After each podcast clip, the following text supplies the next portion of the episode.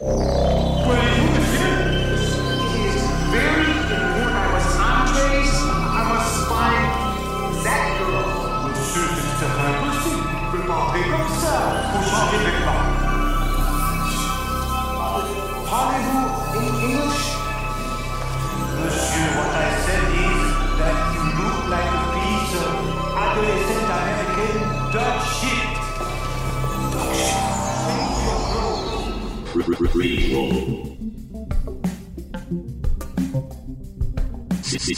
Re re reboot. Which one will it be?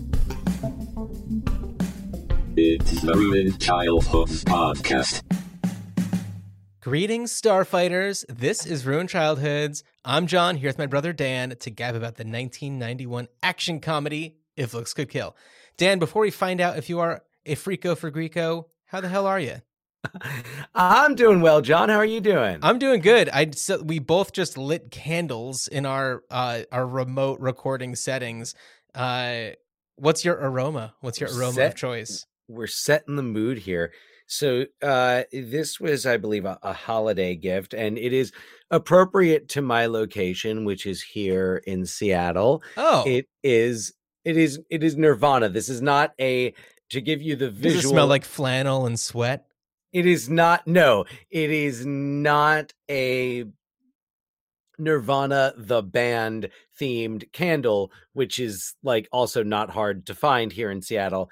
But uh, it is a it is a scent combination. This is I um my daughter Chloe, age nine, picked this out. Um, Way to dox your daughter. and and that is all you will know um and you don't even know if i'm telling the truth because i'm a wonderful liar uh so the scent i am certainly not lying about is patchouli tonka sweet, wow, sweet jasmine and tropical nectar so that is so Seattle. there's that there's the element of patchouli which i know a lot of people find and, and honestly it doesn't really smell like patchouli but it, it sure, it it- doesn't. As I burn my nose to like, you know, prove it. Uh no, uh it it really doesn't have a strong patchouli smell, but to be honest with you, I it there's a certain nostalgia that I associate. I was never one to wear but patchouli, but there was always like at least one person uh you know, and this is I'm talking about like college days in the mid to late 90s You're spelling uh, days D A Z E, right? Of of course, that is so. Yeah, if um, I was like, if you've got the subtitles up, this is audio. Um, sorry. Uh, um, but uh, I was thinking, you know, if we had captioning up right now, uh, it should definitely be spelled D A Z E. Right. Uh, Dan, I I I want to know. Did you ever like? Were you ever an incense burner? Yes. Yes. Okay. Oh, I definitely. I would. Um. Yeah, I want to say, like late, like my mid to late twenties. Okay. when I was, uh, you know, living on my own and, you know, Trying to mask odors. trying to mask out, and you know, I was, I was, I was, you know, working in the uh, working in the arts at the time. Yeah. and uh, As Hey, one, yeah. know? So you, you and it was it was a it was as I refer to it, uh, now one of my past lives. So right, right, right. yeah, no, that's that's you know, that's what it was, and uh, you know, it was a, a wonderful time. Gotcha. And we're gonna have a wonderful time today talking about if looks could kill. We sure are. But I, I do want to share my the scent that I'm experiencing right Oh, now, which is not indicative of uh, the place where I live, Portland, I was wondering. I was wondering. It okay. is. Uh, this would maybe make more make more sense if I were in like New Mexico, perhaps, or um, Arizona, prob- possibly southern Texas. But cactus flower and aloe. Oh, I'm, I'm really digging a whole the cactus flower aroma. It's kind of my 2023 aroma of choice. Cactus flower. No, that is nice. That's it's it's calming. really it's really delightful. I It's really like delightful. that. Yeah. Yeah, but we are not yeah. here to talk about what we are smelling. We are here to talk about what we're watching. Dan, have you been watching anything good lately? Have I been watching anything good lately? And that is Uh, to say, aside from the Well- uh, uh, th- what we are doing for our next episode, because our next episode it requires a lot of homework. multiple viewings. We've been working on this for for a few weeks now, and I I I, I began the the last film that I need to watch in that I still have one more. that I need to rewatch. I am Okay. I should I'm gonna throw this out there. I am not going to be able to rewatch all of the films in this franchise. That's right, I said it. Um, but I will I have I will have now I have now seen them all and I will have rewatched the ones that I have not seen in like the past decade. Got it. So anyway, that's Anyway. that and that's all I have to say about that. Uh um what have I been watching? I have to look at Letterboxd, which is where I don't I and I don't usually log the ones that we're watching um if I haven't already oh, like done to them. to be discreet. Yeah, yeah, you know, because y- you might get get notified and then you'll see my my rating and you, you know, we don't talk about these things before right now. So, uh let's see what have I been looking at recently? Ah, well, I watched The Princess Bride, which is I definitely not the first time. We did an episode on yeah, it yeah. way back when, but Way it back was when it was my daughter's first time. Uh it was Chloe's first time. And the um, nine-year-old. yeah. Hmm. Damn it. Um, you said it before. you're gonna be like, oh, the one who goes to this school. Uh, Uh, uh, yeah, what anyway, did, she- no, what did she um, think about it? What characters did she did she like?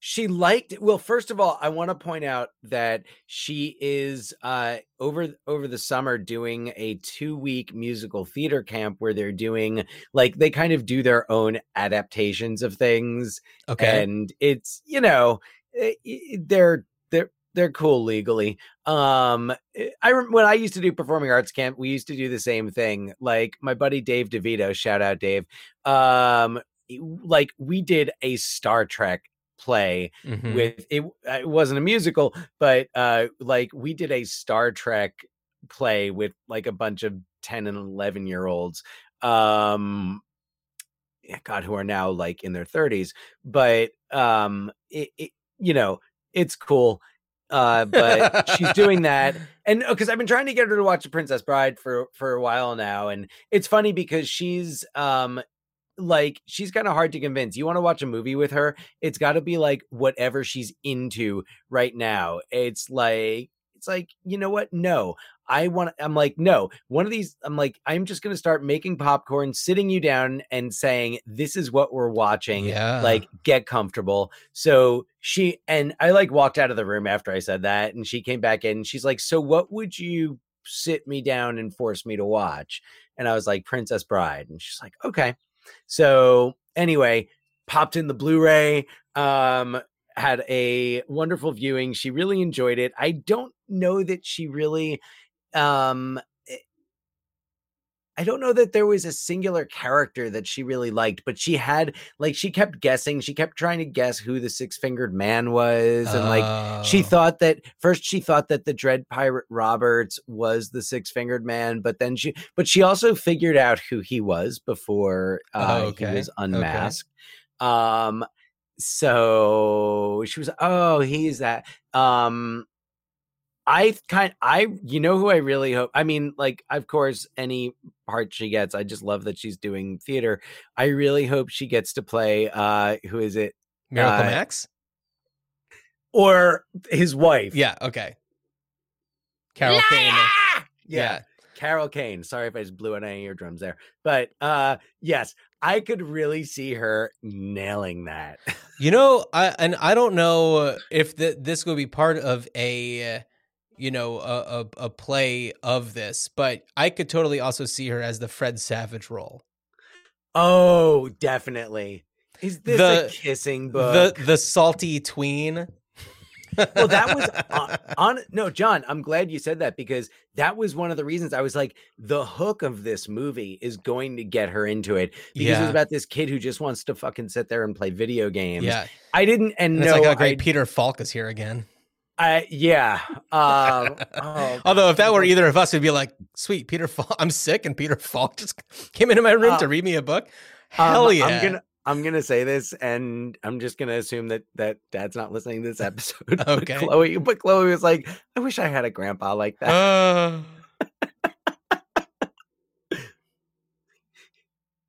Well, it's a very specific kind of grandpa. I will. I no, no, will no. her it- but it's meant. You're meant to feel that way. You- Yeah. everyone is meant. You're meant to feel that way when he. How are the sick? Um, and so for me watching it.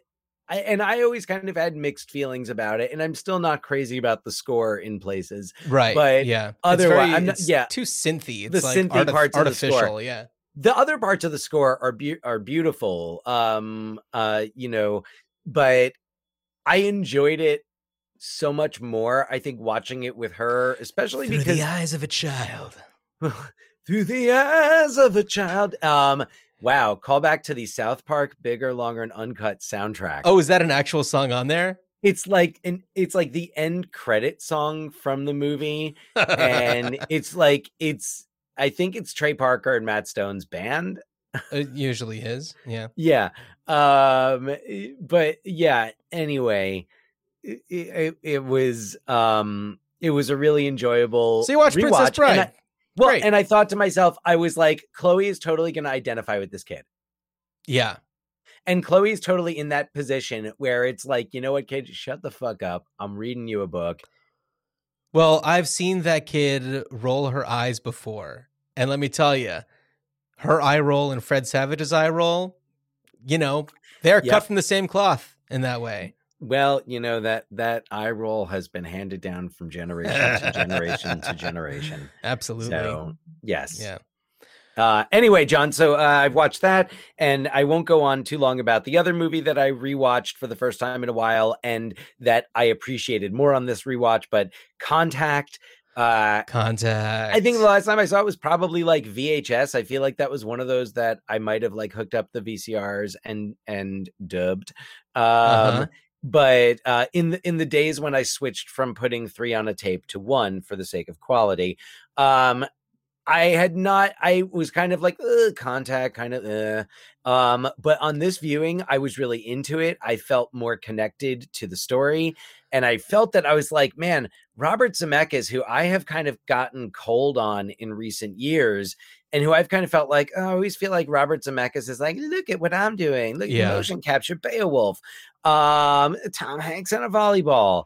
Um, like he's gimmicky, but I felt like Contact was where there was like a real like human story, and and Matthew McConaughey in like early in his in the stardom part of Yeah. his career, and Jodie Foster. The I mean the the dialogue between them the, the um the chemistry not not just romantically even though that's part of it but um just their on-screen chemistry uh James Woods plays a prick so it's Yeah. fine you can watch it and you'd be like James Woods such a prick Did he Um, actually play a character or did he just kind of like stumble onto set and they were just like, oh, great, James Woods is in the shot? it was kind of like uh you know all May right as well- May as well weave this into an actual character.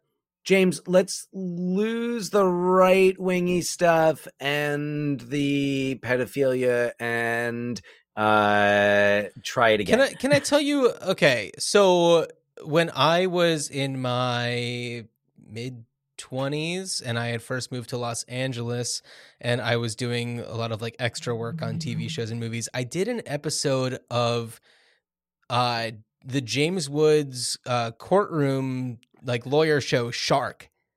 And Oh. which nobody should remember that. Uh, you know, it was James Woods doing a lawyer show.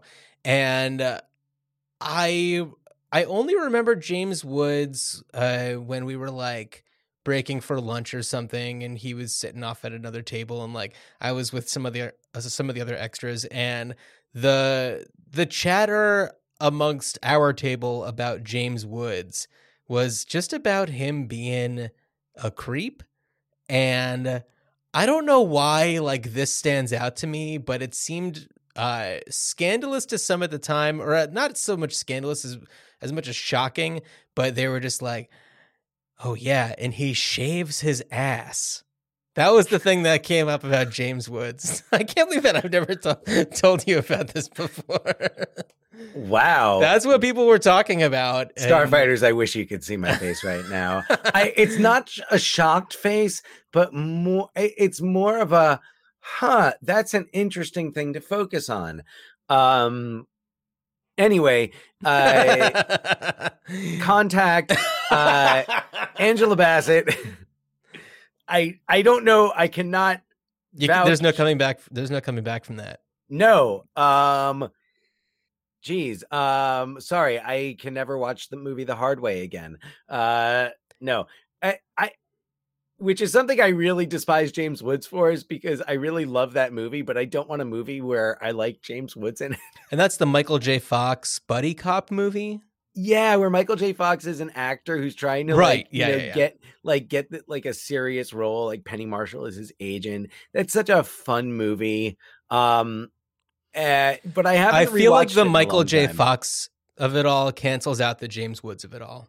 Yeah, you know that's kind of what I've wondered. I've been reluctant to watch it when I've seen it, seen it streaming, but I, I that you know I might keep that in mind and just focus on the Fox. Yeah. And yeah, it's kind Um, of incredible that Michael J. Fox is an actor who, and uh, this could be in part to, you know, the fact that he's been struggling through, well, I guess thriving through Parkinson's, as we've I all been seeing. as much as one can, as much as one can and you know really embracing like this is who i am you know i i still haven't watched the is it an apple tv documentary uh, something like that It- yeah Is that what it's out. on? Yeah, I need to watch I know that. what you're talking but about. uh you know has just you know came out as a, a young actor as just like a really solid likable uh actor and then has kind of just gone on to really impress us uh through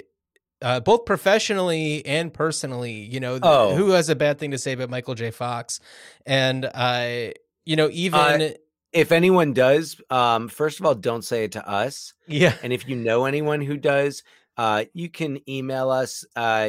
Don't dox them, uh, but you can email us their personal information at ruinedchildhoodspod at gmail.com and we will come for them because no one should have a bad if you have a bad thing to say about michael j. Fox you deserve what's coming to you. And uh I know it was a long time ago already, but I I loved his character on The Good Wife, and uh, I thought that some of his uh, wonderful. his mo- more recent acting has been a lot of fun. and i love Curb Your Enthusiasm.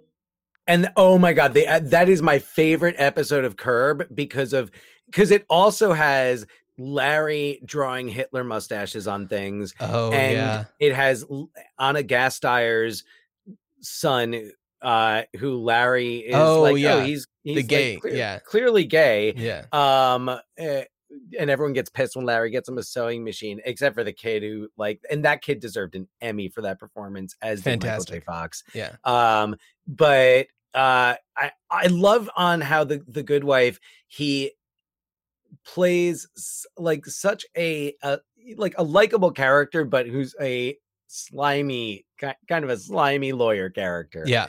and uh, yeah, I just love that it's like I, I can enjoy Michael J. Fox. Maybe that he learned how to do that from watching James Woods. Oh no, he's not. His character is not anywhere close to that. Well, well, Dan, before we before we launch into uh, talking about an actor who did start off really really strong and maybe uh, didn't continue on with uh, such a um, a heralded career such as Michael J. Fox, uh, did you have anything that you wanted to add about our our last episode, the last movie that we covered? Oh yes, just um that thinking about um filmmakers who could make you know, And we did After Hours on our last episode, after hours, correct. directed by Um, Martin so- Scorsese. So and and because you're you know anyone making a sequel to After Hours, a sequel or it, like a remake, um, is kind of they're picking up the mantle from Scorsese, assuming that Scorsese is not making it. And I, you know, I love that he's you know, still making films and can't wait to watch the Killers of the Flower Moon trailer that dropped today. Drop today. Yeah, I have not watched it yet. I'm going to try to release this episode today so that it stays relevant. Oh my god. All right. So um I could see the Safdie brothers be and maybe it's a little too close to kind of what they've already done and I haven't seen was it Good Time Yeah. or Good with Robert Pattinson um I uh, the only film of theirs that I've seen I think is Uncut Gems. And thinking of kind of the pace of Uncut Gems, the fact that there is some humor in there Mhm. the way that there is in After Hours, I mean, it's much, you know, Oh, darker and more different tone. intense. I mean, yeah. But also, I know that the Safdies are fully capable of of including humor into their works, and I know that they personally are, you know, comedy fans. Well, and I also think that like they would really nail the vibe while not making it like a like we're doing Scorsese, but kind of in the way that Scorsese when he did Color of Money, and that's kind of how I see it being, you know, a Still parallel. so weird to me that he did Color of Money. I I learned that when we recorded our last episode, and I haven't seen it, but I certainly know of um, it. Yeah. You know, a Buena Vista picture. Uh, you know, uh, Disney presents Martin Scorsese's the the first of I think at least at least two because they also did uh I Kundun I believe was Mm. um Touchstone, uh possibly also Bringing Out the Dead. Uh, anyway, but I think the Safdies are. And did did Scorsese like executive produce Uncut Gems? Uh, Did Am I making that up? I I don't know. I'm I just occurred to me as that sounded familiar.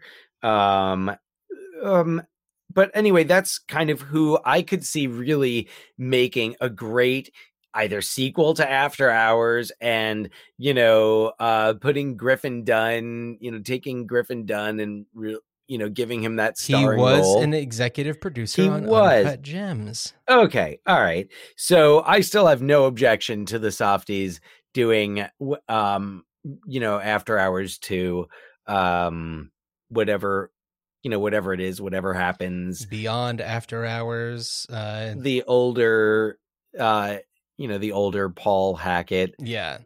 you know, um, and but so that's who I think, that, um. That's who I'd vote. It would also be interesting to see someone like Edgar Wright do it, just because of his Last Night in Soho, which is uh, you know, probably a very intentional nod to the original title of After Hours being One, One Night, night in in Soho. Soho. Yeah. Yeah. Uh, Different Sohos, but anyway. well, hey, why why not have an After Hours that takes place in the other Soho? That would be that would be oh, where I'm gonna be in a month. Really? Oh yeah.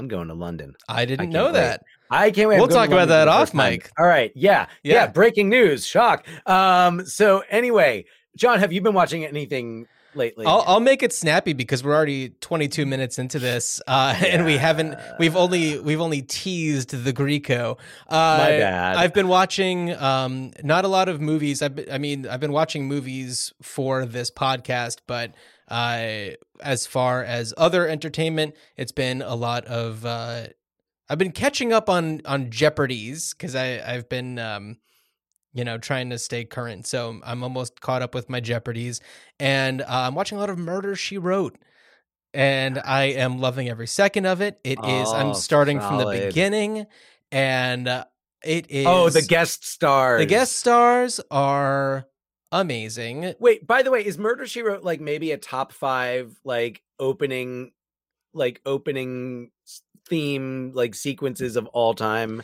It's pretty amazing. 10. It's pretty amazing. You you I mean, of course you have her typing, uh, and then you have her just like doing Hey, things. I think of her riding a bike with a basket She- on the front. She's riding happens, a right? she's Okay. riding a bike. She's just like doing stuff. Yeah, It's just like Jessica Fletcher does Yeah. not stay idle. no, she's a very busy lady, so she's just kind of doing her thing. And Iconic character. yeah. Angela Lansbury, pour one out. I mean, you know, Absolutely. somewhat recently. Yeah, and uh, yeah, the first season they they come out swinging. Uh, with a lot of really great plot lines. Like you said, a lot of great guest stars. We had John Astin, Martin Landau, Jeff Conaway. That's just in the first few episodes. Wow. Uh, I don't Does she get a hickey from Kanicki? oh, It's like a Hallmark card. Oh my god. Sorry. Uh, there. What I didn't expect from Murder She Wrote, which by the way, I know that we had done an an episode The a while. Oh, sorry. Dan, I was just guessing what you didn't expect. calm down. Uh, I know we. I think. uh, Well, we had done an episode a while back where I had quizzed you on movie titles that either had a apostrophe or a comma, Ah. like grammatical error. And uh, and Murder She Wrote is a show that does have a comma in the title. Murder She Wrote. So I thought so. yeah, and I. uh, well, no, but what I was going to say is that uh, romantic storylines and, and and hints at potential romance for uh for JB Fletcher.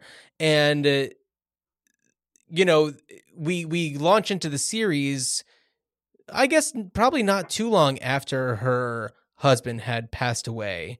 Um and so we we only just kind of know that that was a thing. We don't really we don't see him we don't meet him unless there's p- uh, potentially a uh, a flashback. Haunting. Oh. or a, or a Flashback. haunting Or flashback. Flashback. That yes, no, Yeah. flashback probably makes more sense. But a haunting too, especially in a show like Murder She Wrote. Yeah.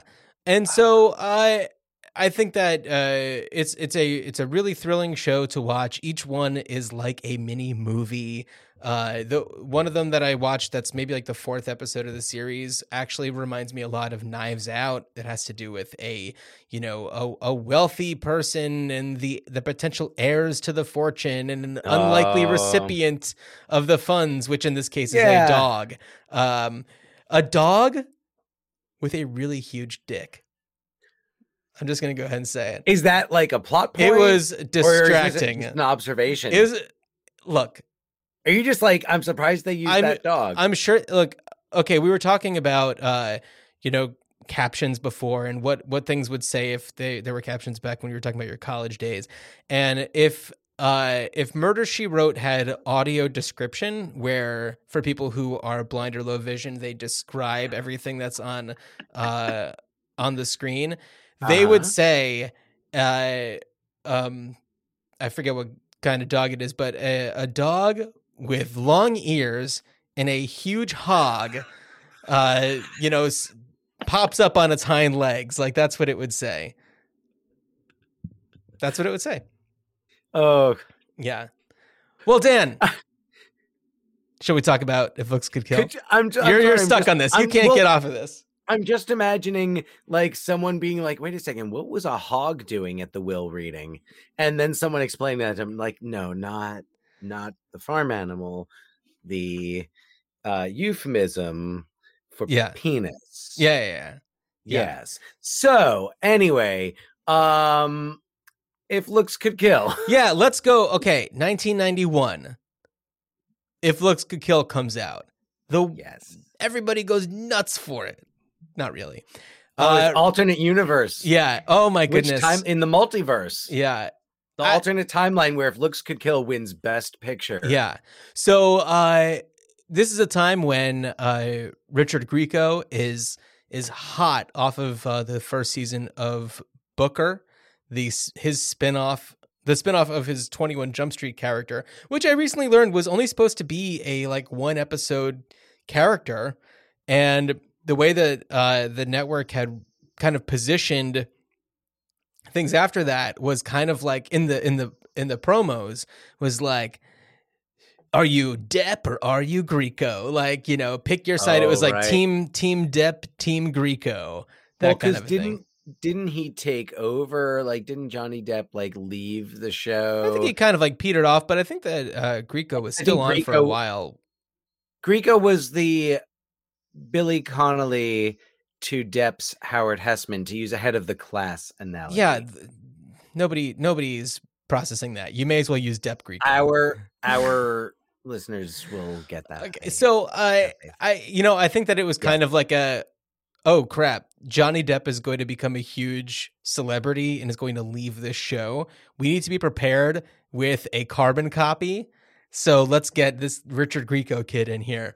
Uh, and and test and test him out. So you know he went on to do to do Booker, and then made his feature film debut in If Looks Could Kill uh, in 1991, and uh, you know directed by William Dear, co-written by Darren Star, the creator of Sex in the. City, and Fred Dekker, who Oh. you know from the Monster Squad, uh, Night of the Creeps, and uh, you know a, a big kind of horror guy. He did like Tales from the Crypt and stuff like that. I Yeah, guess like Fred horror com- horror comedy is kind of his his Right. niche. He's kind of like he's a, like Joe Dante, Fred Dekker. Yeah. Um, who who else? There's like Shane Black. i- Well, he worked with it. Shane Black very closely on like Monster Squad and uh, the 2018 Predator movie. Did Shane Black also was he involved with uh, RoboCop 3 or was that Uh, That was just I think That- just Fred. that was Fred Dekker? Dekker and Frank Miller? Yeah. Right. So right. Okay. Uh, Never saw RoboCop three, but that's another story for another. time. have we done RoboCop on this episode? we have not done RoboCop. We are 192 episodes in. We haven't done RoboCop. no, because otherwise I would have seen RoboCop three by Fair now. enough. It's the only one in that franchise I haven't seen. I think I've only seen one. The first one. like the the Not- original. Yeah. Yeah. I, I think that you, Dan, know that I've seen RoboCop one. I think we've wa- we've most certainly watched it together. Oh, I'd buy that for a dollar. All right. That I, all right. We're not. so getting okay, so if looks could kill, tangent. if looks could kill is a movie that I know I saw ad nauseum on HBO. Um, I definitely taped it off HBO. you you taped it off HBO. We perhaps that was a go to. Oh, what should we put on? Here's this tape that Dan made, where it definitely was like three on a tape, low Oh, quality. no, that yeah, that one did not, especially at that time. No, did not command a single tape. Uh, Yeah. treatment. And the uh, Naked Gun was the only one that merited that status. Oh, that really? Okay. Yes. Uh, so I'm going to. I also, I for some reason feel like the Monster Squad was one that was perhaps a got its own tape situation. I'm just picturing the the the yellow label on the side of a of a black VHS tape that just says the right about Monster Squad. Anyway, You might be uh, right I'm gonna that. I'm gonna read for you a synopsis that I wrote of If Looks Could Kill before I rewatched it for this podcast. So, Oh yes. uh, so going back to my memory from uh, cannot be any earlier than 1995, uh, or no, sorry, later than 1995. Uh, probably the last time I saw Looks Kill. So, Dan, are you ready? yes. It turns out that for too cool for school teen Michael Corbin, his high school finds that it's too cool for Michael Corbin when they deny him a diploma without retaking French. Now off to complete his education, Michael joins the school's summer French class to visit Paris for some real life French experience. But what Michael Corbin doesn't know is that there is a super spy who goes by the name Michael Corbin also on his flight. Teen Michael Corbin is assumed to be the elusive British intelligence hero in deep cover as a teenage shithead. Meanwhile, the criminal organization that super spy Michael Corbin is after is onto the alias and targets the French class as they travel via bus through the French countryside. As he gets thrown into a number of impossible situations, our teen hero finds himself responsible for saving his French class and taking on supervis- and taking on supervillain Augustus Steranko, Facha a Facha. And I don't know if my French pronunciation is at all accurate because I've never attempted to speak French, Dan. So uh, the the description, the, the synopsis that I just read to you from memory, I got is uh, it's pretty accurate, right? Yeah. yeah. Yes. Uh, the difference is that the other Michael Corbin, this the actual spy Michael Corbin, actually gets killed before Michael Corbin actually goes to France. So it is just believed that this one person is super spy Michael Corbin, who is in the who is a CIA uh, deep undercover deep cover operative, who they believe is so deep undercover that he's even unwilling to uh, admit to British intelligence that he is the spy Michael Corbin because he keeps on insisting I'm a French class reject. I am a dunce. You don't want me. And that is Yeah. until he sees the car that they are giving him and he goes, "Oh yeah, forget it. I can do this. I'm I'm a super spy." That's pretty much what does it. Yeah. Yeah, it's the car. And Jon, I I can't I couldn't help uh when you were when you're doing the synopsis and you said what Michael Corbin doesn't know, I was like, please say might kill him. like with a with an emphasis on the might What Michael Corbin doesn't know might kill him. Um and I was like I'm like, why was that not on the poster? yeah, uh well, Michael Corbin doesn't time. know a lot of things, including French, uh, as is evidenced in this thing. Uh, and and something that uh, I feel like probably gets talked about a lot with this movie, if people are talking about it, is like, okay, there is a summer French club trip to France. That that seems odd to me. Um, okay, so um speaking from experience as a French student who went on two trips to France, uh they weren't during summer break. They were during one was during spring break and then one Yeah. was during the midwinter break in February. Also, a Um, a post graduation summer trip. Right. Yes. Yes. I will say that there are programs like not where you have a whole class, but like um there are programs. I know there's a program at CIEE. I forget what it stands for, but like they do have summer programs for students to study abroad. Um so I would say that's probably the closest thing that I can think of. So I I I I think the post graduation thing is is definitely weird. Like this is definitely to you know we're trying to make this work. We're you know it's that taking that puzzle piece that uh, well this kind of fits. uh I I think that what I would have done differently. Sorry to Darren Star and Fred Dekker for uh, giving you notes this late in the game, but perhaps it would have made more sense if instead of going off the heels of a graduation ceremony, of which there are, uh, it's a class of what thirty or forty students, and all of them are in the French club. Uh, instead of doing town. it off of Detroit. graduation, perhaps do it in the spring, like on the heels of spring break, where he gets called into the principal's office and uh, Miss Grober is there. And it's just like, you are failing French. And if you don't completely nail it, you are going to be, you are not going to graduate. And maybe his parents are there, and that's where he gets the speech from his dad about not having any follow through. I don't know. It just seemed to So- me like the the easiest entry point was to have a graduation ceremony. Uh, I think that, I mean, there. Who doesn't love a good graduation, like a commencement speech from a valedictorian? You know, uh, perhaps it was kind of like an answer to like say anything, uh, where you know there's that classic, you know, speech from Ione Skye. Yeah. Yeah. Yeah. Well, um, this one, uh, correct me if I'm wrong, but does the does the speaker quote like the Whitney Houston? Like, I believe the children are our future, or Uh, am I thinking another there was graduation like, high school comedy? possibly, I believe that this one referenced "We Are the World." Oh, okay. And that's when you see Richard Grieco and the other kind of like burnout guy kind of like doing a little dance in their seats. I don't know. Yeah, uh, yeah. I mean, uh, I feel like the yeah, trying also like trying to kind of I don't know if they're forcing him into that like, you know, stoner teen thing which Grieco doesn't really Grieco is definitely not a stoner. No, no. Uh his buddy, he's got that buddy who is. So maybe Yeah. it's like it's kind of like, all right, well, I hang out with this guy and that's that's about as close as I get to it. Yeah, there's Uh, there's 30 kids in my class and Yeah. this is the only one I can maybe kind of relate to because we skip the He's the same only- classes. Right, exactly. He's the only other one who's who skipped class. But he is Uh, on the French the summer French trip as a Oh. just a, you know, a regular student. uh y- y- uh, yeah, not a special exception to potentially kind of commit sexual assault on the bus. Yeah.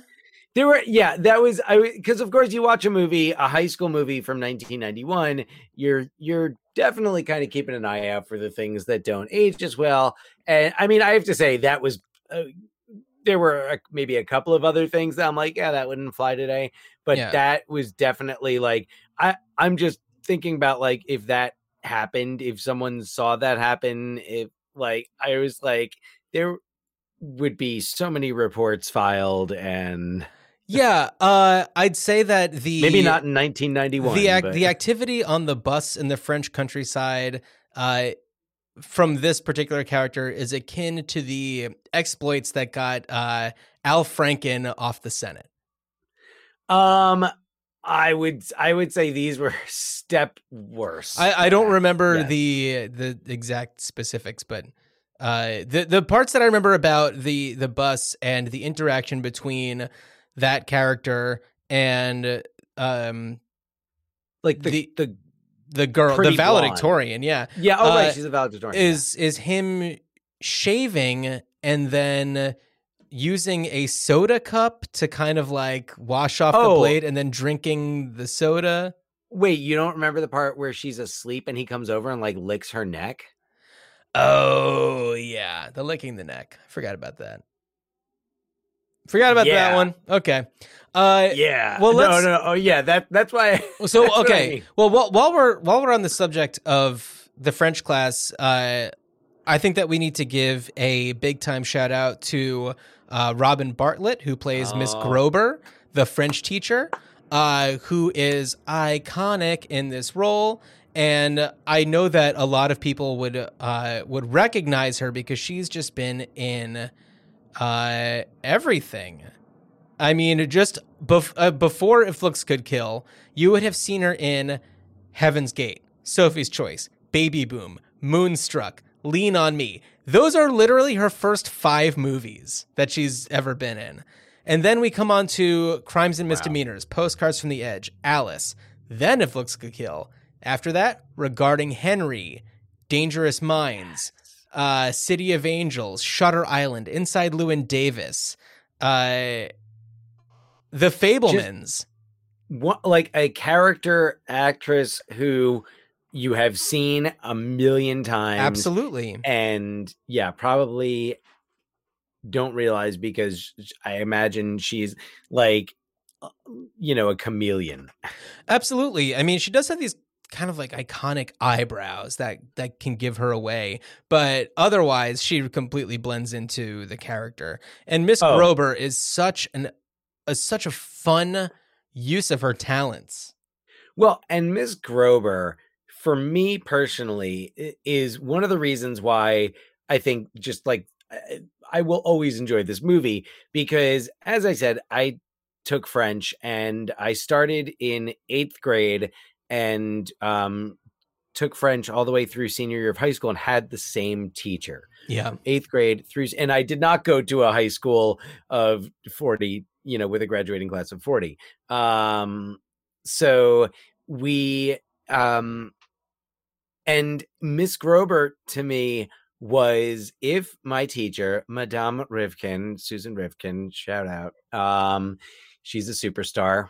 And uh but it's like if someone wrote a screenplay and we're like i'm gonna base this character on my high school french teacher but like i need to make her a little more this this that. Like i need to make a comedy character out of this real person i i watched the movie and i was like my god that's madame. Like that's her. And this was only in my second year of taking french. I think i was Uh-huh. a i think i think i i must have been like by the time i saw this movie because i didn't see it in the theater i would have been a, a freshman in high school. So but like i just was like i could totally see her especially you know those moments when uh i i love it when the when the bus drivers all i love this running gag that like Yeah.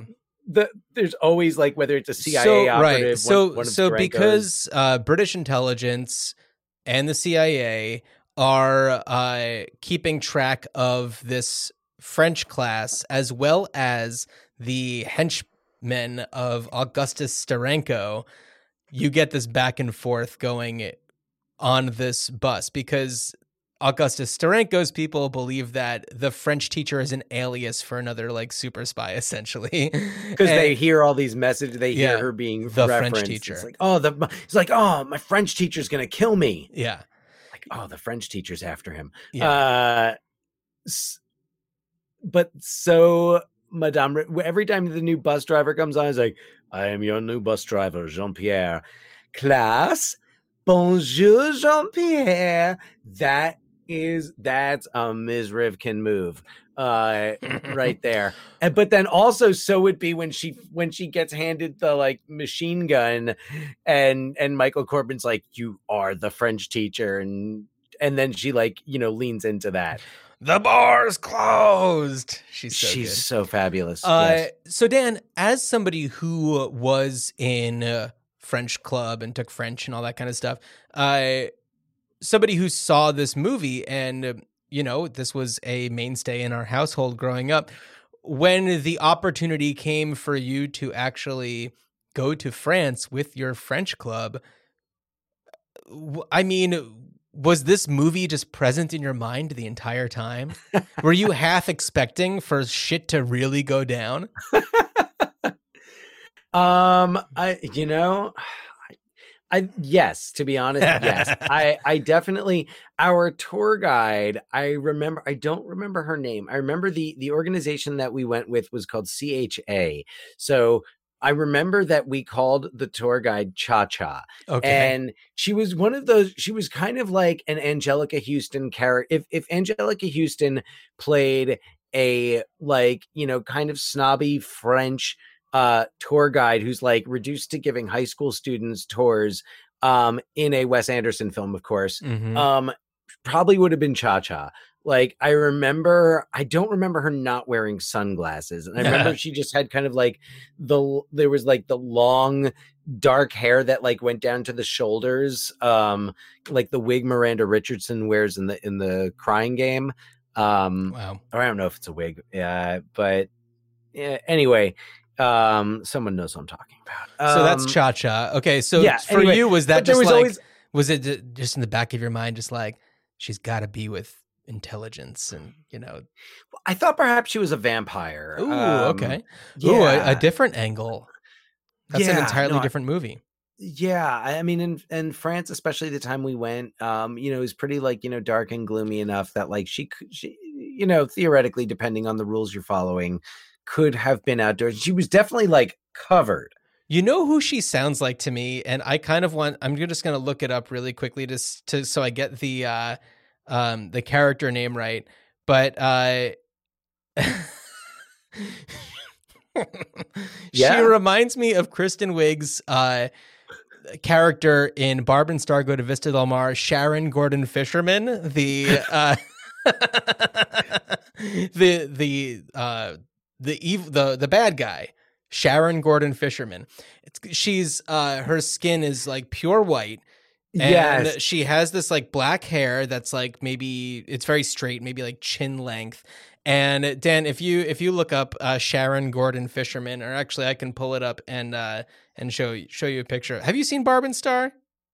oh, several times, but I don't remember what Sharon Gordon Fisherman. Really, Uh, the the the bad guy. Yes, uh, Yeah. So here I'm showing you a picture. Right. yeah. Oh, yes. Okay, yes. Not. I mean, imagine darker clothes. Imagine much darker clothes. Um, uh, uh, yeah, not far off. Yes. I'm so, oh right because and that's the one who uh we they want to be in an official relationship Yes. uh which I loved that Jamie that Dornan. yeah. no I will straight up admit the last time I watched that movie I did not put myself in a position to re uh remember details but I just I can watch th- that movie it is one of my favorite movies of the last of, That movie one of my favorite comedies about period. halfway through that movie, I said out loud, I wish that I could watch this movie from the beginning, having never seen it. And I wasn't even finished with the movie. And I knew that I was going to buy that movie on Blu ray as soon as it was available, which I did. Still waiting on that Criterion edition, but maybe I Oh, might have to wait a little longer. no that's what I'm holding off for um it you know, it- it's it's a perfect movie to put you in a good mood. It so is. I love it. Love. Um, I'm just gonna say the Reba McEntire. Oh my god, Trish. Oh my god, so it is everything about that movie is amazing and And I, I feel like and I feel like the character of Sharon Gordon Fisherman is akin to an Ilsa Grunt, Linda Hunt's character. yeah. So anyway, I, I, I like I'm glad uh, you a it super, around a soup like a combination of Augustus Steranko and Ilsa Grunt because it's like a, Augustus! a, a super villain. First of all, with an amazing. Okay, Augustus Steranko is a fantastic villain name, played by Roger Rees, Bravo. the sheriff of Rottingham in uh, in Men in Tights, and just absolutely brilliant. Uh, people would also be likely to know him as uh, uh, one of Kirstie Alley's uh, romantic Oh. interests, Robin Colcord. Robin I mean, Colcord. Of like you know uh major figure in the last um i mean several seasons i forget how many seasons of it but it's like he's he's a pretty like regular character Yeah. for uh a few seasons Yeah, so mad respect to to Roger Rees. And uh, is Roger Rees still with us? no No, roger rees passed one out, believe, Roger a couple Rees. of years ago yeah And uh, Linda Hunt, who a lot of people would most likely remember from Kindergarten Cop as the school's principal, uh, who's just uh, a force. how Uh, did it feel to hit that son of a bitch Augustus. I Yeah. love, I love the way she, you know who she reminds me of in this. To reference another film that we've covered in Masters of the Universe, Karg. Oh yeah, Skeletor's henchman. yeah, yeah. He only meant to please you. Like I believe I, I think I have looked it up, and I don't think Linda Hunt like did the voice, but Linda Hunt, the way she says Augustus, but also like, and that fucking whip necklace that she wears is just fantastic. So I uh just to kind of do a little bit of a, a Wikipedia dip into Linda Hunt. So uh still with us. Yes. Which is which is fantastic. uh, Uh, uh, t- on TV, um, what show was she on? Like a CSI or something like that, or uh NCIS Los Angeles. okay, yeah, I knew it was one of those. And uh from uh not too far she's like I, this is surprising. She's uh she's 78. I feel like she in my mind should be much older. I I kind of felt like in Kindergarten Cop she was probably 60. Yeah, she definitely. I mean, You know? definitely played older. So Um, uh no, she was born in 1945 in Morristown, New Jersey, not too far from where we grew up. Yo, Shout out Motown. Yeah, uh, went went to actually, uh, as I said it, no, No, no, no, Motown's no, no. taken. Mor- Morristown, Moortown, Mor- Morristown. yeah, just Morristown. Morristown, just Morristown. That's it fits. Yeah, uh, got her start as Mrs. Oxheart in uh, the 1980 film Popeye. Uh, Mhm. Yeah, she was. Uh, she won the Academy Award for Best Supporting Actress for portraying Billy Kwan in The Year of Living Dangerously. The Year of Living Dangerously. Yes. Oh, okay. Yeah, I couldn't And- remember what movie it was. and was the yeah. first person to win an Oscar for portraying a character of the opposite sex. Right. Um, not sure if that. Char- yeah, I. I don't. I don't think I've seen that movie actually. Maybe we should cover it. Perhaps we should. Perhaps we should, or just watch it on our own and and not, Either or. and not not consider it homework. Uh, Either or. Yeah, so uh, she fun. is uh, she's been married to a woman, Karen Kline, since 2008. Um, she is an ambassador for the Friends of Animal Society. Sounds like a real great lady. Yeah. Uh, you Yeah. know, You won't hear me say a bad thing No, about Linda Hunt. no Ilsa Grunt IRL, that's for sure. No. So no. I so Augustus Steranko and Ilsa Grunt. So their whole situation is that Augustus Steranko, who Michael Corbin is sent to actually kind of protect and keep an eye on, right. intelligence doesn't know that Augustus Steranko is actually a bad guy because they are investigating the uh, the disappearances of many uh, diplomats, people like uh, treasury people from different countries in uh, in Europe who have come to Steranko uh, because Steranko is trying to get them to kind of hand over their nation's gold. Well, and what's his kind? What's his like position? Like, doesn't he have some Like, isn't he like the chairman remember. of the European S- oh, Bank yeah, or something, like that. But uh, what he is actually trying to do is to get all of Europe's gold, and he's melting it down to create his own currency to kind of take over Europe, but you know, with a financial angle. And uh, Ilsa Grunt is his, you know, right hand and also his heavy. Um, which is is very silly considering she is uh, sub five feet. Uh, but she is a fierce woman who has a necklace that, when pulled off, becomes a long gold whip, and she is just a a, a real expert with that whip. And Yeah. uh, it is such a, a great villainous uh, weapon. It's, I mean, it's great. Of course, uh, you know, I, I think a callback to, um, oh, what's the name of the character in From Russia with Love? Um, the James who I'm I'm less attacks him. Sh- She's got like a knife in her shoe. and- Oh, it's it's an amalgam of a lot of uh, you know Yeah. James Bond villains. I mean, if Looks Could Kill is you know one of the early uh, pre Austin Powers James Bond parodies, of course. Uh, pre Spy Hard. pre Spy Hard. Um, yeah, uh, post Top Secret, but I, that's less of a James Bondy one and more of its own. Uh, It know, that's kind of movie. a a Cold War, right? It's like uh, Top Secret is like Cold War thrill spy thriller slash Elvis movie. Right. Yeah, yeah, yeah, yeah. So, uh, so if Looks Could Kill really, uh, you know, set the groundwork for movies like Austin Powers, uh, especially when it comes to the character Areola Canasta, uh, named Mm. after uh, anatomy, sexual anatomy, um, played by Carole Davis, uh, who I know best as Roxy from Mannequin. Yes. Hey, Roxy, you look foxy. I always thought Another movie we Julia need to cover. Louis-Dreyfus. Not Julia Oh. Louis Dreyfus, but they definitely No, had no, no. that same kind of vibe to them at that time. Right. Yeah. Um yeah, so anyway, uh and coming back to it's so funny that you mentioned that because in the New York Times crossword a couple of days ago, that was an answer. What was it? Uh Areola.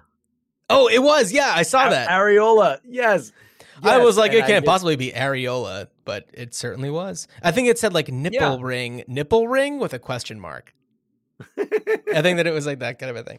Uh, yeah, and it was Uh, areola, which yes, is a actually, which is a great crossword word because it's got so many vowels in it. Oh yeah, yeah, absolutely. Um, and Rosa and I think Rosa Klebb was the uh the character from from Russia with Love. I was okay. about. Yeah. Yeah, yeah. Um, so, uh, you know, this, uh, you know, when you think about Austin Powers and like a lot of vagina, you know, it really all started with Areola Canasta, and uh, that needs to be recognized more. Yeah, I mean, of course, absolutely. Yeah, Gotta respect if looks could kill. Come gotta on. respect if looks could kill. Uh, also, the pioneer of the explosive chewing gum. Uh, uh, Yeah. weapon that was then used in uh, the first Mission Impossible movie. Uh, Red light. Green light. Yeah. Oh, But in this one, it Yeah. was you know the gum that goes squirt. This is the gum that goes boom. OG Mission Impossible is great. Um, the gum that goes squirt. So yeah, it's so funny because I I think about this gum and I remember Chewels um was I don't know if that if this was the slogan for that gum, but I Freshen remember up gum is the gum up- that goes squirt. So I think like they were the same deal. They were basically like little like gum dumplings, and they had like, but but the inside was just like flavored ooze. And I think about it, I'm like, it sounds awful. Like, how did our parents let us consume really most of what we consumed? Yeah, if you look up uh there on YouTube there's a few uh you can you can see the commercials and um yeah, the gum that goes squirt freshen up gum. Uh the packaging is just like, you know, this rec the you know this uh cubic It's- rectangle whatever you would yeah. call that. And uh Ah, cubic rectangle works. cubic rectangle. Yeah. you know, and it there there were a lot of uh candies during this time that kind of have the same vibe. Um I don't know when they discontinued Bonkers, but Bonkers was the shit. Bonkers, yeah. I, I want to look that up. Bonkers was like, we're gonna make two colors and we're gonna combine flavors. It's the same. The your mind." packaging is the same exact look. The the characters, cubic yeah, rectangle. It's, it's a cubic rectangle. What was- anyway, yeah. So yeah. there was that like lady. It was like a lunch lady looking Yeah. lady. yeah, uh, she's just like an old lady who was like, "What's this crazy candy?" Now and they were like, try one, and she eats it, and like her fucking eyes bug out. Yeah, I'm looking at this ad for it. It says now bonkers with an exclamation mark, talking about uh, things with punctuation in it. Bonks you out with watermelon flavor, mouth-watering uh, watermelon the candy with an watermelon extra fruity middle. Chewy fruity bonkers comes in strawberry. Okay, um, I totally want some bonkers. yeah. So there was like a, a cartoon version of the lady, but then also in like a, a real life. There was live the lady. action. Yeah, Like the Saturday morning cartoon ads definitely had like live. I remember that yeah. clearly. Anyway, uh, but we're talking about freshen up gum, or you were saying chew. We're talking. Well, we're uh, yeah. Well, and we were talking about the sequence where um he's uh, you know British intelligence is is showing Michael Corbin all of the gadgets, and you're walking through like just that one. It's such a trope of those films. Oh yeah, Just like the big- yeah. Warehouse where it's like here's where we're testing the the blowtorch, and here's where oh the, there's a jetpack, and Right, and this is also well, you know, you're talking about Spy Hard, but also like Police Squad and the Naked Gun. Talk about the Naked Yeah. Gun. You talked, you mentioned Naked Gun before. Uh, sure you know, that has all of these moments in it. Um, and Police Squad, which predates If Looks Could Kill. You know, I think by that a decade. yeah by a decade, but I think that the um. When was the first Naked Gun? Was that like 89? 88. 88? Yeah. So that predates us too. So uh but yeah, what a what a fun sequence that always is, you know, Yeah. seeing all of the the the testing ground for all of these crazy things. You expect it. You expect it, and it, I imagine like writing one of those films would be like, all right, what are we gonna have in our thing? yeah, so the things that he gets, he gets these suction cup high top sneakers, which Right? could you have imagined the uh, originally intended Michael Corbin wearing those, the actual spy? I don't think so. they they so f- perfectly fit Richard Grieco's uh character that no, they. I, yeah. I think they really pivoted well to to Grieco there. yeah. Uh he has that. He has a tuxedo that emits a noxious gas when you lift your arms up which comes in handy later uh which just comes preloaded in the trunk of his car the the Lotus. Yeah, um what other And of course- oh. of of course, it's noxious fumes coming out of armpits, so Yeah. that right there tells you the target demographic of this film: oh tween yeah boys. it was us it was, uh, it was yes. absolutely us. Uh, what other gizmos did he have? I feel like he had some other stuff. Um, but he, I I guess things kind of like developed over the course of the movie. But he, uh, I don't know, just kind of like embodied this whole spy persona really well. Of course, you know, there's a scene also where he's uh, in his hotel room with Areola uh, after he, you know, uh, oh, the X-ray glasses, the X-ray specs, Yes, which yes. uh, he uses to see the next card in blackjack, which is like that's not how this stuff would work, even if it was possible. No. Uh, he also has the combat condoms, which is a very odd Yeah. choice of a an item. Uh, they seem to have known, like, oh, you're you're gonna be in a hotel room in a romantic situation, and you're tighty whities with Areola Canasta, right? So certainly you're gonna need some impossible to open. Which I I saw an interview with Richard Grieco that they made it intentionally impossible to open, but didn't tell him that, so that Oh, it got the natural reaction of him trying to open up these condoms that are actually impossible to open right. while she's writhing around on the bed with a scorpion in her uh in her negligee. Oh my god, yeah, that is I'm like that's so funny.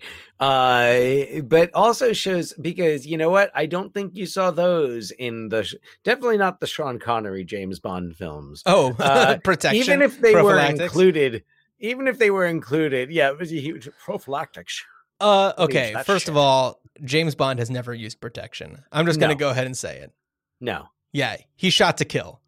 But I bet mm, I bet you uh I- I bet you James Bond had a vasectomy when he was like, "This is the life I'm going to I, lead." I bet they do sterilize you when you you know enter British intelligence in a in a double O role. Yeah, interesting. Something that's never been covered before. So, hey, anyone out there who's um trying to add something new to the genre, um, you know, hmm, there, there's there's something that hasn't been addressed. Oh, Uh, well, actually, thinking about, you know what? Did you see the last James Bond movie, No Time to Die? I did. He does have a Oh. kid. Oh, Yeah. That's that's kind of the. It's been long enough. Spoiler alert for No Time to Die, but uh, Yeah, James Bond d- yeah. does does have the capability to reproduce. So, um, Well, so there's that. And let's and speaking of uh of uh spies who reproduced, there's Blade, played by Roger Daltrey, lead singer of the Who, uh, who dies at the very beginning. He is the super spy that uh that Ilsa Grunt uh does kill. Uh, right off the bat, that's when we see first the um the the necklace that turns into a whip. Who does have a daughter, Mariska Blade, yes. played by Gabrielle Anwar, who's amazing and just totally endearing and exciting. She had she had like a I, and I I I don't I'm not sure exactly um you know um why you know what kind of you know why she's I don't know if she stopped working. I feel like I remember there being something about her like voluntarily kind of stepping back from the business because she had like a couple of like the early 90s Gabrielle Anwar was like in everything. She took a break uh between 2011 and 2019, but aside from that, she's remained relatively active, but maybe in uh less notable films. So Yeah. uh she was If Looks to Kill was her second movie. Manifesto was her first.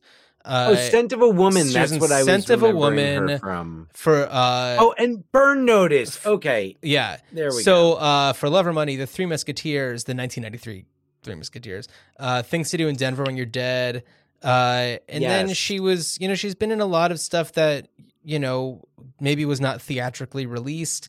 Um, but yeah, she, she was in, uh, let's see, Once Upon a Time. She was, uh, she was in, she was a main role in that. Uh, Law and Order SVU. I think that that was just one episode. She had a recurring role on The Tudors uh, for six episodes. Okay. Um, so she Uh, stayed. She stayed active. I might, I might, and and also interesting. So Gabrielle Anwar in 1991 appeared on screen. I don't know if we'll know if she's on Team Grieco or Team Depp because she appeared with both of them. Um, she appeared with Grieco in If Looks Could Kill, but also played Johnny Depp's girlfriend in the music video for Into the Great Wide Open by Tom Petty. Wow, Yes. amazing. So, uh, which also co-starred like Faye Dunaway was in that. I think Weird. was in that video. She was also in the music video for the Paul McCartney song "Pretty Little Head," the 1986 music video. Weird. yeah. Anyhow, and she's been nominated Anwar- for for some awards for for her work. She a, a Teen Choice Award for her role in Burn Notice. Interesting.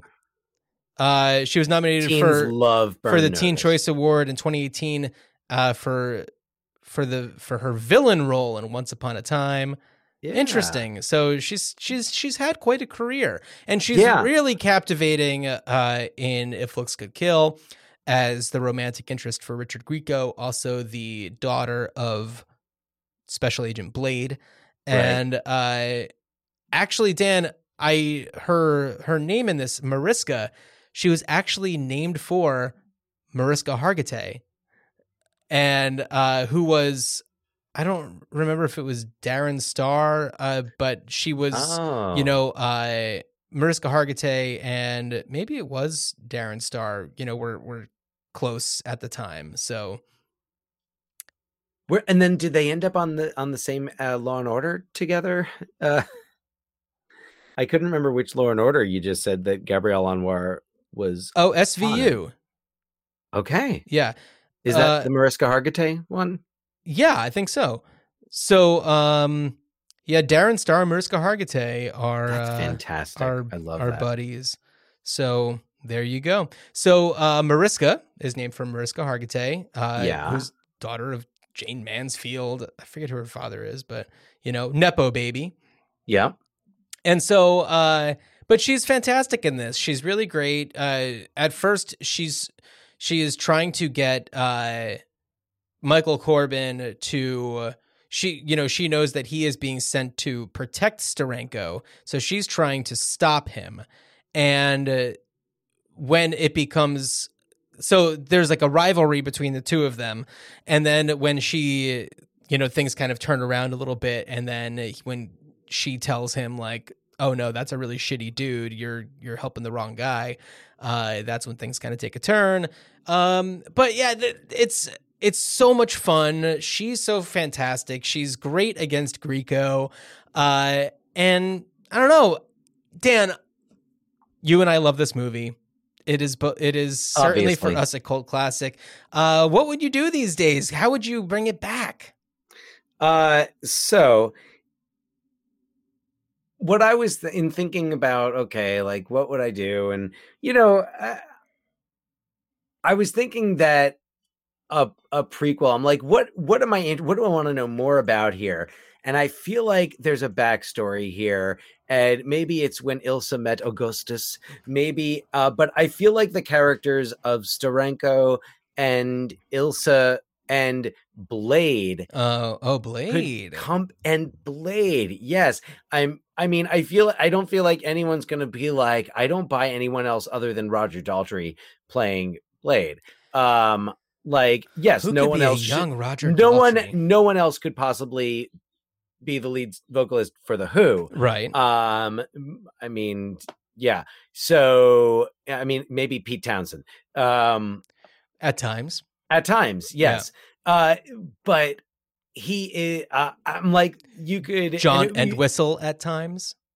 mm, uh yeah actually yes man john Well, not lead amazing. singer. Uh, not no. lead singer. anyway coming back to uh coming back to this you but you could even do like uh, a little like tribute casting and you know who could play like you know harry styles as as blade uh you know, i don't know uh cast another british uh you know pop i'm trying to think of someone who's like young enough because like you know who who else are you gonna like chris martin no uh I wonder. It, well, you're talking stunt casting, so you're talking about like a Yeah. singer turned actor. Yeah, I don't know. I, I I don't know. Anyway, I'm like, you don't have to go that way, but just kind of like because I'm because we get that line when Steranko uh kills Ilsa. Spoiler alert, too Mhm. late. Uh, and um, you know, Who will kill for you?" For you, Augustus. um, as, and and he kind of pulls the like I learned it by watching you thing yeah, and um i'm like okay so i want to see that like how did like what is i'm imagining that like he's sent to some boarding school and she's like some type of i don't know uh like dean or something and which is so funny because as we're learning, she was like 30 during this. Like, oh well, uh, yes but no uh like uh, no one thinks that so uh that anyway that's that's what i would love sorry, she was is- is- 40. She was 46 when when this came out. all right yeah so um and i'm like i don't and yeah you there might be like the whole like well okay you're gonna cast like there's not too many actors working there working uh, who look like linda hunt per se but do they need to? How, like it's the character and i feel like like you mentioned kristen wiig before in barb but sorry i'm like someone like kristen wiig could play this character. I'm not saying Kristen Wiig, but like eh, there are a lot of actresses who I think could really be a great like, you know, uh younger I- Ilsa a, a you know I don't know early twenties mid twenties kind of like a nurse Ratchety kind of Yeah. uh yeah Yeah, interesting. I don't know. So that's what I'm thinking is that is that type of prequel and that because also it's like Blade in the beginning of this acts like he's been after Steranko for Oh, a while. Yeah. So I don't know. I think I just want to see. Maybe it doesn't have to be like young, like young, young Augustus, but um, uh, you know, an apprentice Augustus, and uh, you know, perhaps Blade on the other end of this, kind of like pursuing this, you know, crime, being becoming aware of this like crime network. hmm So kind of like a specter, and maybe you add more characters yeah, in there, and you have other spies, and yeah. So eh, that's what I'd do. What what do you, what do you want to do? Okay. I'm going to pull back the curtain for a second. Yeah, I'm going to let everybody know we've recorded this episode before. We've done this whole thing before. Ah. Uh, what is this Tenet? we yeah.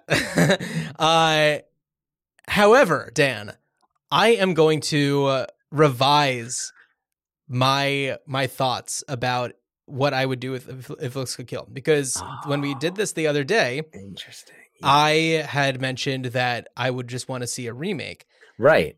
And yes, kind of, but I want to see an If Looks Could Kill animated series. Yes. You could still have, first of all, uh, Linda Hunt could absolutely voice Ilsa Grunt. Oh, absolutely. Grieco could vo- could could I Grieco's. don't think Grieco could voice a teenager, but I think that Grieco could be Well, he wasn't a teenager. okay. Fair enough. No, no, no. Uh, I I believe that. What if Grieco was the new Steranko? Like you know, put a spin on it. Uh, I but definitely involve Richard Grieco because he was the heart of this movie. Uh, Yes. you know, uh, Gabrielle Anwar is still active. She could be part of it. I think that there's a, a really great opportunity to. Uh, I mean, Roger Daltrey. You know, uh, you know, really, really tie it together. Uh, and it's been a while since we've had a you know mistaken identity teenage teenager turned spy kind of a thing uh even a while since we've had a like kid spy thing uh you know spy kids it has been a while agent cody banks has been a long time uh, Right. we're we're due for a a kid Also, spy a- situation Agent Cody Banks and Spy Kids were more like younger kids. This younger is, kids This is more. This is closer to that like top secret. Yeah. Uh, you know. Um. Oh God, I'm blanking on the character name that Val Kilmer does, but nick um, rivers Nick Nick, Rivers. Nick. Um. So yes. Um. I love the idea of the animated series. Yeah. I love that because you could also like you could just have it So- set then. right Your, so your pilot could be a straight up remake of the movie, and then just absolutely. continue. So uh, right now on Comedy Central, there is a an animated series called Digman. It, it's about an archae like a celebrity archaeologist voiced by Andy Samberg. Uh, he Oh, and Nick yeah, yeah. Campbell created it and wrote it, and um, it's it's a, a very silly show. Uh, it's you know it takes place in a world where archaeologists are the celebrities, and uh, I highly recommend watching it. But it's you know I haven't seen it, but I've heard of it. you know it's a it's it's a show it's it's a it's an animated series that's for you know college age probably you know viewers. People so- in their college days spelled D A Z. Oh, you know it. And so i think that there's uh, a really great opportunity to kind of uh associate it with th- that kind of style. And um yeah i think it, i think it'd be a lot of fun. Um dan before we wrap up i want to just give you a few richard grieco fun facts Oh please! okay. Are you aware that he is an artist?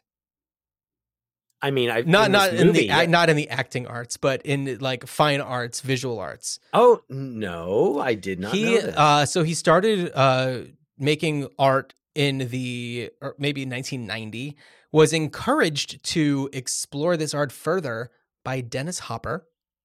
Of course, and he calls his form of artwork abstract emotionalism so that's some Yes. information for you. Uh, he has a Boston Terrier named Vader, who is very prevalent on his uh, on his Instagram, which begs the question: Is there a place for Richard Grieco in the Star Wars universe? Absolutely, yes. Yeah. There has to be. if there is a place for Carl Weathers in the Star Wars universe. There is a and no, I mean, I'm not. That is definitely not a dig on Carl Weathers, but I'm like the people who've popped up in the Star Wars universe. If there's a place for Jack Black, Lizzo. yeah. like yes, absolutely, Uh, Rico. Okay, I got I got a couple more things for you. Uh plays a lot of video games and this information may be out of date but his gamer tag at least at the time of the interview that I saw him do this in Deathma 6. Oh damn it! I thought it was gonna be Michael Corbin. Wouldn't that be great? I've got one other gem for you Dan and I I haven't seen this in any you know IMDb trivia, Wikipedia trivia. I saw this in an interview that he did uh, with a Yahoo uh, at the 30th anniversary of, of If Looks Could Kill. Do you know what movie Richard Grieco turned down the starring role in? Oh, do I know what movie I- Richard Grieco turned? I am going to uh, give you a few hints. Okay. Uh, this movie came out just a few years after If Looks Could Kill. Okay. Uh, it is what I would consider, and I may have said this to you upon watching it recently, what I think is maybe the best action movie.